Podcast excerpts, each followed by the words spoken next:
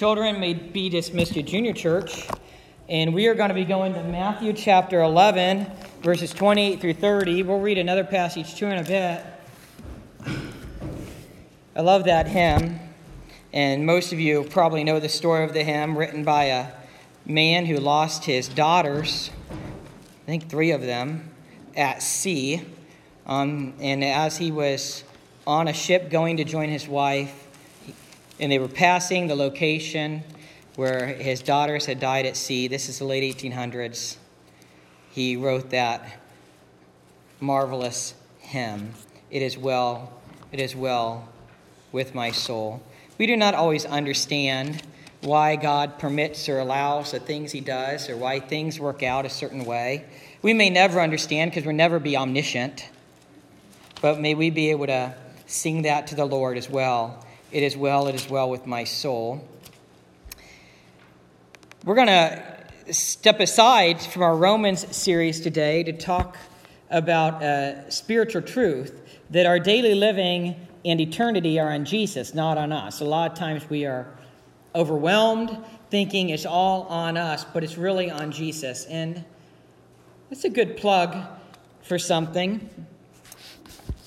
A few weeks or maybe even a month ago now, maybe 6 or 7 weeks ago, I referenced a video called Indescribable, which is part of the Passion Conference tour, and it's Louis Giglio. If any of you know a Charles Stanley, Louis Giglio grew up in Charles Stanley's church. Him and Andy Stanley were buddies, and now him and Andy Stanley are both pastoring churches, very big churches as well, with a large ministry. And Louis Giglio's written some of our new songs. He's written songs with Chris Tomlin, if you've heard of him.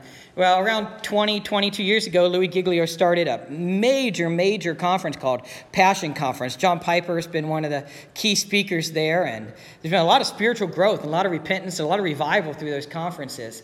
And at some point, I think it was part of the Passion Conferences, he gave a message titled Indescribable. And I'm playing that message in my Sunday school class. We started it today. We'll finish it next week. And in Indescribable, he shows pictures from the Hubble Space Telescope of all these galaxies far, far away, but not in a land long ago. That'd be Star Wars, if you catch the reference. No, galaxies far, far away. And he breaks down, how many miles are in a light year and how many light years are these. He shows a picture from the Voyager that went out in 1978 as it was exiting our solar system, or right about where it's getting to exit our solar system. He showed a picture of Earth from there. You really can't make it out unless he points it out. He shows all these amazing images. And the point is how amazing our God is, how awesome our God is. And it's easy. He shares a quote from Neil Armstrong after he saw the first picture, he's on the moon looking at Earth, and Neil Armstrong could cover Earth with his thumb. And it made him think of how small he was. But doesn't that make us think of how awesome God is? That he calls the Bible. Louis Giglio quotes many scriptures from the Psalms and from Isaiah and from Job. The Bible says God calls these stars by name. Louis Giglio shows a picture of a certain galaxy that's actually referenced in Job. And yet, in how amazing and marvelous God is, it can make us feel small, but it should also make us feel special, because God cares about us. God cares about you and me. He calls us by name. He flung those stars in the sky. He created them. He put them where he wanted them to be in the beginning of creation. Louis Giglio points out, we say, oh, I would have loved to be there when God said, let there be light. And he points out, no, you wouldn't. Because when God spoke, the light came out of his mouth at 186,000 miles per second, I think that is, light speed. You would not want to be there when God was doing that. And obviously, the point is, we'd love to see it, how amazing God is. And he cares about you and me. He cares about us. That's the God we worship. He is Lord of Lords, King of Kings. He's amazing. So if you missed that, you can come. We're about 30 minutes in. We have 15 to 20 minutes left. Next week, we'll finish it in my Sunday school class. There's another one, which I may play eventually, called How Great Is Our God? Where he played a little bit of this in today's in today's video, but there's sounds that pulsar stars make. We put radio telescopes facing these pulsar stars, and they make sounds. And in the video, How Great Is Our God, he plays those sounds and puts How Great Is Our God over it. And they sing How Great Is Our God to the sounds of pulsar stars. What's the point? All of the heavens, all of the universe is praising God. Jesus said, if they keep silent, the rocks will cry out. We get a privilege of worshiping God. And we worship God, the whole universe is worshiping God. He is awesome. And so, as a reminder, as we go into today's message, that our eternity and our daily living are on Jesus, not on us. Memorial Day was established after the Civil War. All these men served in the war between the states. All these families sacrificed, as the husband was gone, the father was gone. And, you know, I'm reading a book. It's 792 pages about Stonewall Jackson right now. Read 2 years ago a biography about Grant. There was over 1,000 pages. Last year, you could find this on History Channel's app. History Channel made a 3-part miniseries about Ulysses S. Grant. They called him a bloody butcher, because he was willing to do what it took to win the war. It's not that he needlessly sacrificed lives. The war between the states was a horrible war. To this day, we lost more lives in that war than any other war. In fact, I want to say maybe even more than all of them combined. And so after that war was over, after the Civil War was ended, they started Memorial Day, and I think they called it Decoration Day at first. I don't have that in my notes. And that was in a time to honor those who had fallen. Honor those families who have lost loved ones to protect our freedoms. Families were torn apart. What was that like for the soldier? What was that like for the leaders? And some of you might know. Some of you lost family members to World War II or Vietnam or maybe another war, maybe even more recently. You know what that's like to get that news. What's that like? And then on another way, what's it like for the leaders during a wartime? I wonder if the leaders thought the weight of the war was all on them. What about Lincoln? A few years ago, I read a book, Team of Rivals, about Lincoln and his cabinet. His cabinet were all political rivals, and he, in a wise way, as a mastermind, managed them. A wonderful book by Doris Kearns Goodwin, I think her name is. What's that like for Lincoln? How did he make it through the war? He lost his own son during the war, not from the war, from sickness, but his other son was actually serving in the war under Grant. What's that like? I'm sure that President Lincoln felt the war was on him. I'm sure he felt like the future of the United States was on him. What was it like for soldiers and families through the war? How did they make it through the day? I'm sure that they all felt like the weight of the war was on them. There was a show I listened to as a podcast a few years ago called Backstory, and they did a backstory about World War I. And funny as it may seem, in the beginning of World War I, America did not want to go in. Or maybe that's not funny. Maybe y'all know that. Maybe this is the next funny part. Not funny in a real humorous way, just kind of in an odd way. We actually had songs about not going into the war. For example, there's a song, the lyrics go something like this. I will spare you singing it, but I will read it. 10 million soldiers to the war have gone, who may never return again. 10 million mothers' hearts must break for the ones who died in vain. Head bowed down in sorrow in her lonely years. I heard a mother's murmur through her tears. Chorus. I didn't raise my boy to be a soldier. I brought him up to be my pride and joy. Who dares to place a musket on his shoulder to shoot some others? Mothers, darling boy. Let nations arbitrate their future troubles. It's time to lay the sword and gun away. There'd be no war today if mothers all would say, I didn't raise my boy to be a soldier. Verse 2. What victory can cheer a mother's heart when she looks at her blighted home? What victory can bring her back all she cared to call her own? Let each mother answer in the years to be. Remember that my boy belongs to me. Within a few years, America entered the war towards the end of World War I. You know the story. You know the history. And within a few years after we entered, there was a song titled Over There. Some of you probably heard it or heard of it. You probably recognize it when I say the chorus, but the verse says, Johnny, get your gun, get your gun, get your gun. Take it on the run, on the run, on the run. Hear them calling, you and me. Every sons of liberty, hurry right away, no delay, go today. Make your daddy glad.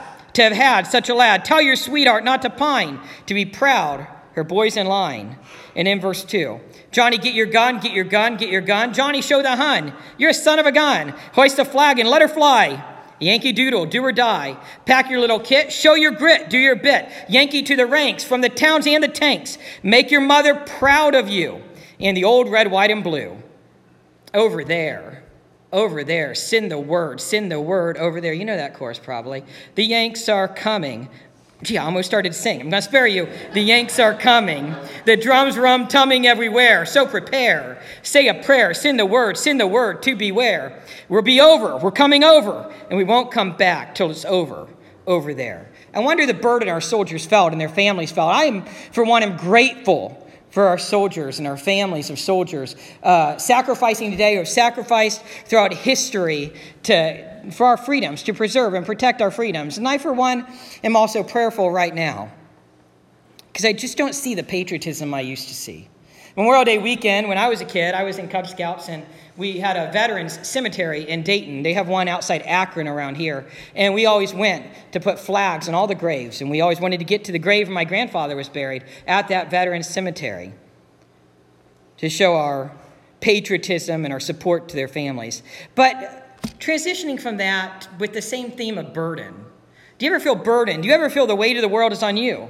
You know, we can look at this topic in two ways. One way is our living all about us. Is our daily living all about us? Are all the pressures of our daily living all on us? Do we feel the weight of the pressures and the stressors of daily living is all on us?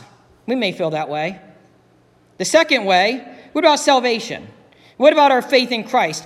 Do we ever feel that our spiritual condition, our eternal life is all on us? Both of those are untrue. Both those are not true. The weight of eternity is not all on us. Jesus took it at the cross. The pressures of daily living are not all on us. Jesus wants us to give him our burdens and to let him help us. A year ago, I preached on lies we believe versus biblical truth. And I just preached one sermon about a lie we believe versus biblical truth. Today, I want to focus on another lie we believe versus biblical truth. As we look at these lies, at this lie today, some may think, duh, I know that that's a lie, that the weight of the world isn't really on us. And I know that's not true. I know it's not true, but I want to ask you, can you substantiate it from the Bible? It's important that we are schooled in the Bible and that we can go to the Word of God and we can say, that's a lie that the devil tells us. The devil tells us the weight of eternity is on us. The devil tells us the weight of the world is on us. And God tells us, God tells us, come to me. The verse we're going to read in a minute. Come to me, all who labor and are heavy laden, I will give you rest. Take my yoke upon you and learn from me, for I am gentle and lowly in heart, and you'll find rest for your souls. For my yoke is easy and my burden is light. There's a lie we believe, but there is biblical truth about that. So today I want to talk about how your eternity and daily living, they're on Jesus, not on you. The God who calls the stars by name, who put them in the galaxies, all these galaxies, who created everything with his breath, really. He cares about you. He cares about us. So my application is surrender continually to Jesus. Pray continually to Jesus. Let me share right now, because I was listening to a podcast titled The Language of God, interviewing a Christian scientist the other day. He shared something very interesting to me. You know, sometimes we do have organic issues causing depression, causing anxiety, and sometimes Christians have trouble seeking treatment. There's no problem seeking treatment, you know? That's between you and your doctor, but that's not a wrong thing to do. God gives us medical abilities, and if somebody has diabetes, they need something to help monitor their blood sugar. And you can also have chemical imbalances causing more anxiety and depression. It's interesting, this scientist, Christian scientist in this interview on this podcast shared, studies have been done of those that only seek medical treatment. They get antidepressants, they get anxiety medications, but they only get that. And they do like those double-blind studies, and they only do that. And then there were studies done of people that ignore medical treatment and only get counseling treatment, which I'm behind too. We got to get, God gives counselors. That's very, very important. And then studies were done of those who get both. And those who are best off are those that got both. Now, sometimes you need counseling and you don't really have a medical organic issue. You just need God to use a Christian counselor, a Christian pastor, a Christian friend to help you. But sometimes we need both. Actually, I think that anybody on medication for a chemical imbalance should also see a counselor. But, our eternity and daily living are on Jesus. And sometimes, we need that extra help through being willing to talk to somebody and get that support as well. So let's read Matthew 11:28-30 once again. Jesus says, "Come to me, all who labor and are heavy laden, and I will give you rest." Who's giving us rest? Who are we going to? Jesus. Jesus says, "Come to me." Come to Jesus. All you who are heavy laden, who are in labor and are heavy laden. And Jesus says he will give us rest. Jesus says, "Take my yoke upon you." Notice the pronouns. Take my, Jesus' yoke upon you. And learn from who? Learn from me. Learn from Jesus. This is Jesus speaking here. Jesus says, "For I am gentle and lowly in heart, and you will find rest for your souls." Jesus says, "For my yoke is easy and my burden is light." Chuck Swindoll is preaching through Matthew on his Insight for Living radio program. I've been listening, and he gave a few great messages, I think three actually, on this passage. Actually, it's one message, but they divide it in three parts because he preaches very long. And seriously, like twice as long as I do, just so you know. And he said, he always points out great things. I love Chuck Swindoll and really my favorite preacher to listen to. And he says, this is the only place in the Bible that he can tell where Jesus gives insight into his own character, like his own, not character as in the attributes of God, but look at it. It says, Jesus says, "For my yoke is easy. My burden is light." There's no other place in the Bible where Jesus talks about his yoke, his stress, his burden. A yoke is a burden. We'll come back to that in a minute. So this is saying our salvation is not all on us. It's on Jesus. This passage is first and foremost about salvation. It's not first and foremost about daily living. We'll come back to daily living in a moment. But this passage is first and foremost about how we get saved. Now, we can make a case that our daily living is not all on us, and like I said, I'll come back to that. We can maybe even make a case indirectly. You can, in an indirect way, apply this passage to daily living. But first and foremost, directly, this passage is about how we get saved, our salvation. The people in Jesus' day were burdened with the Jewish law. This law did not all come from Scripture. The Pharisees added to Scripture. The Pharisees added tradition and made tradition equal to Scripture. So the people were always burdened with the burdens the Pharisees placed upon them. They were faced with these heavy, heavy loads. No one could keep the law. And then in addition to no one being able to keep the law, no one could keep all the burdens the Pharisees placed upon them. Jesus fulfilled the law for them. Jesus kept the whole law, did not sin, did not miss once, and he went to the cross for us. We can't keep the law. That's why Jesus did it for us. Jesus died in our place. So people had all these heavy burdens, and Jesus saw all their burdens. He saw the stress they were under trying to earn salvation, and Jesus says, "Come to me. Come to me." Now you may ask, what is a yoke? Because we're not really an agricultural society anymore, right? I know a lot about yokes because I like eggs. No, I'm just kidding. I know a lot about yokes because I grew up watching Little House on the Prairie, and I think of a yoke of oxen. Well, a yoke was symbolic in more ways than that, actually. It was a metaphor. The yoke was the wooden frame joining two animals, usually oxen, for pulling heavy loads. And it was a metaphor. It was a metaphor for one person's subjection to another. And it was a common metaphor in Judaism for the law, the yoke of the law. The people had to be submissive in subjection to the law. And they were burdened with this law. They were burdened and heavy laden with the law. And Jesus says, "Come to me." The law yoke is heavy. My yoke is not.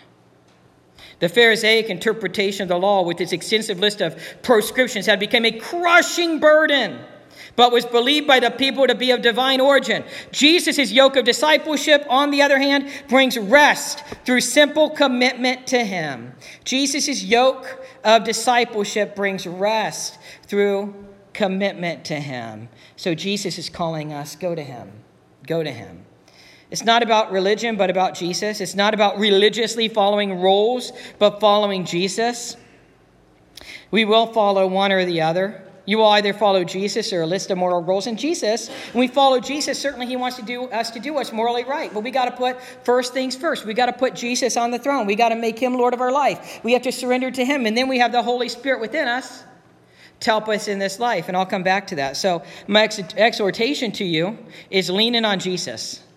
Lean in on Jesus. Christianity is not a religion. Christianity is about Jesus. Religion is about earning your way to heaven. But Christianity is about trusting in what Jesus has done to pay our way to heaven. And we have daily help. I want to look at another passage, John's Gospel, chapter 14, verses 16 to 17. If you want to turn there, you can. If you follow along in the notes, it's in the notes too. John chapter 14, verses 16 to 17. And I want to talk about the Holy Spirit. We've been talking about the Holy Spirit a lot, haven't we? We've been talking about the Holy Spirit from the book of Romans and Romans chapter 8. Last week was Pentecost Sunday, which is the birthday of the church. And the Sunday we celebrate the Holy Spirit coming upon the church in Acts chapter 2. So let's talk about the Holy Spirit again. In John 14, verses 16 to 17, Jesus says, if you love me, you will keep my commandments. And Jesus continues, and I will ask the Father, and he will give you another helper, capital H, to be with you forever, even the Spirit of truth, whom the world cannot receive, because it neither sees him nor knows him. You know him, for he dwells with you and will be in you. Jesus is talking about the Holy Spirit. Jesus says, I will ask the Father, and he will give you another helper, capital H. Who's he talking about? Anyone? Himself and through the Holy Spirit. Himself through the Holy Spirit coming upon us. We talk about the Holy Spirit a lot, but the point is that you can always place your burden on Jesus. Your eternal life is on Jesus, and your life now is on Jesus. It's not all on you. Jesus wants us to share our burdens with him. Jesus wants us to surrender our burdens to him. Now, how do you give it to Jesus? First, you surrender your eternal life to Jesus. First, you surrender your life to Jesus. I was overjoyed. It's great when you go to visit somebody in the hospital or somebody and you come away feeling a little refreshed, which oftentimes happens when we get to pray with people. But I was visiting Joan the other day and I was talking with someone else who was there, and they were talking about how they were saved. It's awesome to hear how people were saved. It's awesome to hear how people surrender their life to Jesus. And this particular person who shared her testimony before, and I hope will again here, shared how, she grew up in church, thought she was doing all the right things, but somebody else was saved. And as this other person was saved, this person delivered their life to Jesus, surrendered their life to Jesus, and started telling this other woman who he worked with, you got to surrender to Jesus. You have to surrender to Jesus. How awesome it is to see that fresh spiritual life. So the first thing we have to do is surrender to Jesus. That's the first thing we have to do. We have to surrender our lives to Jesus. If you haven't done that, then today is an awesome day to make it your spiritual birthday and surrender your life to Jesus. Some of you might have been coming here for decades, all your life. Maybe you've gone to all these churches all your life, but you've never really surrendered your life to Jesus. You've been a believer. Maybe you learned catechisms and learned scripture and learned all the right things, but you've never surrendered your life to Jesus. Then make today the day to surrender your life to Jesus. Secondly, we have to keep a constant connection with Jesus. It's not about saying a sinner's prayer, going forward, and then living however you want. It's about saying that sinner's prayer from the bottom of your heart because you are really professing that you are committing your life to Jesus and then living every day following Jesus, living every day, waking up in the morning and praying, Lord, I'm surrendering this day to you, and getting in the Word of God and being involved in your church family. That's how we live the Christian life with Jesus. The weight of the future is on God, not us. He wants us. We will all deal with stress. I do too. I'm a type A person. And it was interesting. This is extra credit, just so you know. I was listening to John MacArthur and John Piper, if you know of them. They were answering questions at some type of big conference. And John Piper shared about this midlife crisis when he was like 40 years old. He's sitting crying on the steps at a retreat center. He was speaking somewhere and staying somewhere, and he's crying. He didn't even know why he was crying. His wife's like, what's wrong? And I don't know why I'm crying. And now Piper's in his mid-70s now, so we're talking a long, long, long time ago. But he didn't know why, Something just overcame him. And John MacArthur, if you never listen to John MacArthur, he's on Christian radio, written many books, great study Bible.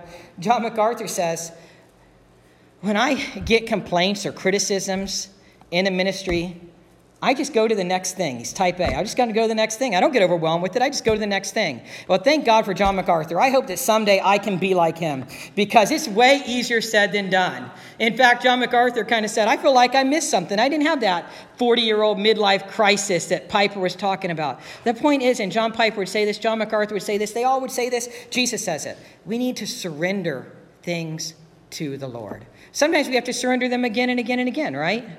Sometimes we have those thoughts going through our head, automatic negative thinking or worry or doubt or anxiety and fear. And I've used this before, so you'll hear this again. And they're like TV stations. We're tuning in on the wrong station in our head. We need to grab the remote control and change the channel in our head. What do we change it to? Sometimes we have to change it a couple of times. We need to change it to God's word. We need to change it to Matthew 11:28-30. Hey, Jesus is taking care of our salvation. Nothing else matters compared to that. Really, I mean, seriously, you got all eternity taken care of with Jesus. Jesus gives us life now and life everlasting. John 10:10, the thief comes to steal, kill, and destroy. Jesus comes to give us life and give it to us abundantly. John 15:4, Jesus says, abide in me and I in you. Jesus is the vine, we are the branches. We got to change a channel on our head to Scripture.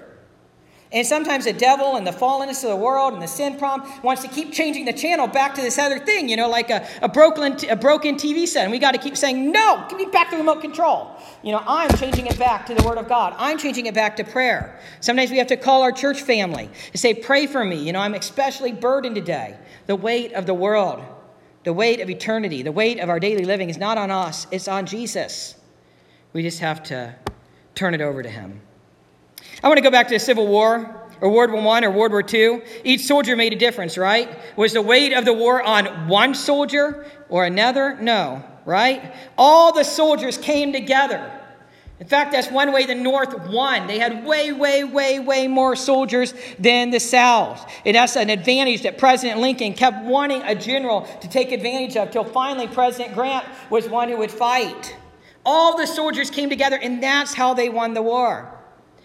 As Christians, it's the same thing. We got to all come together to build each other up. Ecclesiastes 4:9-12 says, a cord of three strands is not easily broken. One can be overpowered, but when two and three come together, we are strong. And you got the Holy Spirit, and you have the Word of God, and that's powerful.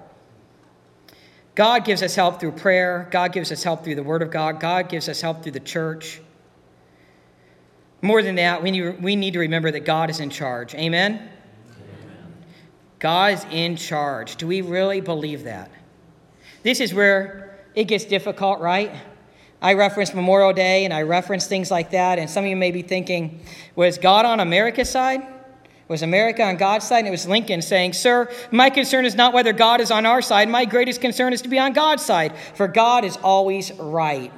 We got to make sure we're seeking the Lord's way. In the Lord's way too. We must make sure we go to the Lord. And sometimes we can go to the Lord in prayer and we can say, Jesus, I hope I'm doing the right thing. Please help me. We can always ask God for help. We can always give our burden over to God. God puts people at different places and times, for different times and seasons, for a specific reason. God is in charge. God is available to help us. We can turn our burden over to God. The weight is on God and not on us, and God can handle the weight too. My last application, exhortation to you today is pray like a child. You ever notice the faith of a child? Way stronger than us. A few weeks ago, Mercedes hands me this little booklet she had written. It wasn't, you know, a major booklet, just a little thing with a bunch of pages put together and stapled, pretty much telling the gospel. So easy, you know, let a kid declare the gospel, because I think they could do it way better than any adult. The faith of a child is powerful. Jesus saw that. We are taught to pray continually in 1 Thessalonians 5:17. Jesus talks about the faith of a child in Matthew chapter 18:3. How do children talk to their parents? You ever listen to how children, especially young children, talk to their parents? When children are talking to the parents, they don't think about how to formulate words perfectly, do they? They just passionately share what they want. They have trust. They have confidence in their parents. They don't think about, I'm going to word this just the right way in order to get the desired response. They don't do that, especially young children, right? Especially young children. Maybe when they're teenagers, they think to, shock the parent with something else before they shock them with the tattoo. But I'm talking about young children. Young children, they don't formulate their words. They just go to their dad or their mom and they say what they want. That's what we should do in prayer. And I'm not preaching prosperity gospel. No, I'm just saying, ask the Lord what we want, what we need. Understand sacrifice. It's funny when you listen to kids, they beg and they will repeatedly ask us questions. They don't try to formulate their words carefully. They just ask. Many times, while a child is asking something, it's not even making sense. They don't care. They just ask. My children will ask for help. There's no hesitancy at all in my young kids asking what they want from us. Abigail, I was reminded of this when I was putting this sermon together. Abigail was, I think, 3 or 4 years old, and we had a childcare preschool at church, and I look out at her. I'm in my office, and I look out at her, and we had a state inspector in, and Abigail's trying to get her coat on to go outside. She didn't care that the person was a state inspector or anything else. She just said, will you help me? She didn't care. She just asked, She could have asked a teacher who she trusted. She could have asked me. I was kind of behind her, but she asked the person. She just asked. She didn't hesitate to ask. I believe we need to talk to God like a child. We need to keep an ongoing conversation with God. We need to pray specifics to God. We need to pray continually to God. We need to pray with trust that God is mighty. He's amazing. He's awesome. He's mighty to save, and He cares about you and me and everyone. And so there's nothing at all to fear. I think it was last Sunday's sermon. No, it'll be a couple weeks. I'm ahead of myself. In Romans 8, the Apostle Paul says, if God did not spare His own Son, think about that. God did not spare His own Son in saving us. Therefore, He will graciously give us all things we need. First and foremost, the Holy Spirit and salvation. So, your eternity and daily living, it's on Jesus, not on you. Surrender continually to Jesus. Pray continually. Here's an application. This week, try to pray about everything. Seriously, everything. Going into a rough meeting, pray to God before you go in. Having a conversation with your child, adult children, grandchildren, whoever, pray about it. Having a conversation with someone else, pray about it. Going to do whatever, pray about everything. Talk to God as your good and loving Father and pray. And here's where the application gets real specific. At the end of each day, record in a prayer journal how you've done. You don't have a prayer journal, take your bulletin home or the prayer list out there and record how you've done. Are you praying to God about everything? Because God wants to help. Let's pray now. Heavenly Father, I pray, Lord God, that Bethel friends, members, and attendees and all those who listen to this sermon will do this. And I pray this for me too. May we never, ever, ever forget to pray about everything. Oh, Lord God, may we come to you with the confidence of a child. May we come to you with the faith of a child. A child has so much trust in their parents. May we have that trust in you. And like a parent who loves their children, you love us, Lord God, with an unending love. And Lord God, as I always say, if there's anyone here or anyone listening who maybe has believed in you but never committed their life to you, may today be the day when they commit their life to you as Lord and Savior. May they tell you that in a simple prayer, knowing they're not saved by the prayer, they're saved by the heart. But the prayer is important in telling you what we're doing. Lord Jesus, I confess I have sinned and missed your perfect standard. I believe in you, Jesus, that you died on the cross for my sins and rose again. I'm trusting my life with you. I'm committing my life to you. Lord God, many of us here have committed our life to you years ago, decades ago, longer. But Lord, it doesn't mean we don't have burdens, and we don't have stress, and we don't have anxiety, we don't have fear, and we don't have worry. And so, Lord God, may we turn them over to you. And Lord God, I pray that the Holy Spirit would wrap your arms around us and help us and support us with the reminder of your word that you own it all. You're in control. You sent us the Holy Spirit to be our helper. Help us in Jesus' name, amen. We said a prayer of salvation today or any day. Please share it with somebody. Angels in heaven rejoice over one sinner who repents. If if this is new to you, and maybe you're watching online and it's new to you, you don't know much about Christianity, I always say this, I say it again, talk to me. I would love to talk to you, even if maybe you're antagonistic to the faith and you're non-Christian, but you want questions answered. I would love to talk to you about the faith. And the altars are always open. As the praise team leads the closing song, if you have a burden and you want to come forward and lay it to the Lord, come forward to the altars. Go ahead, Steve.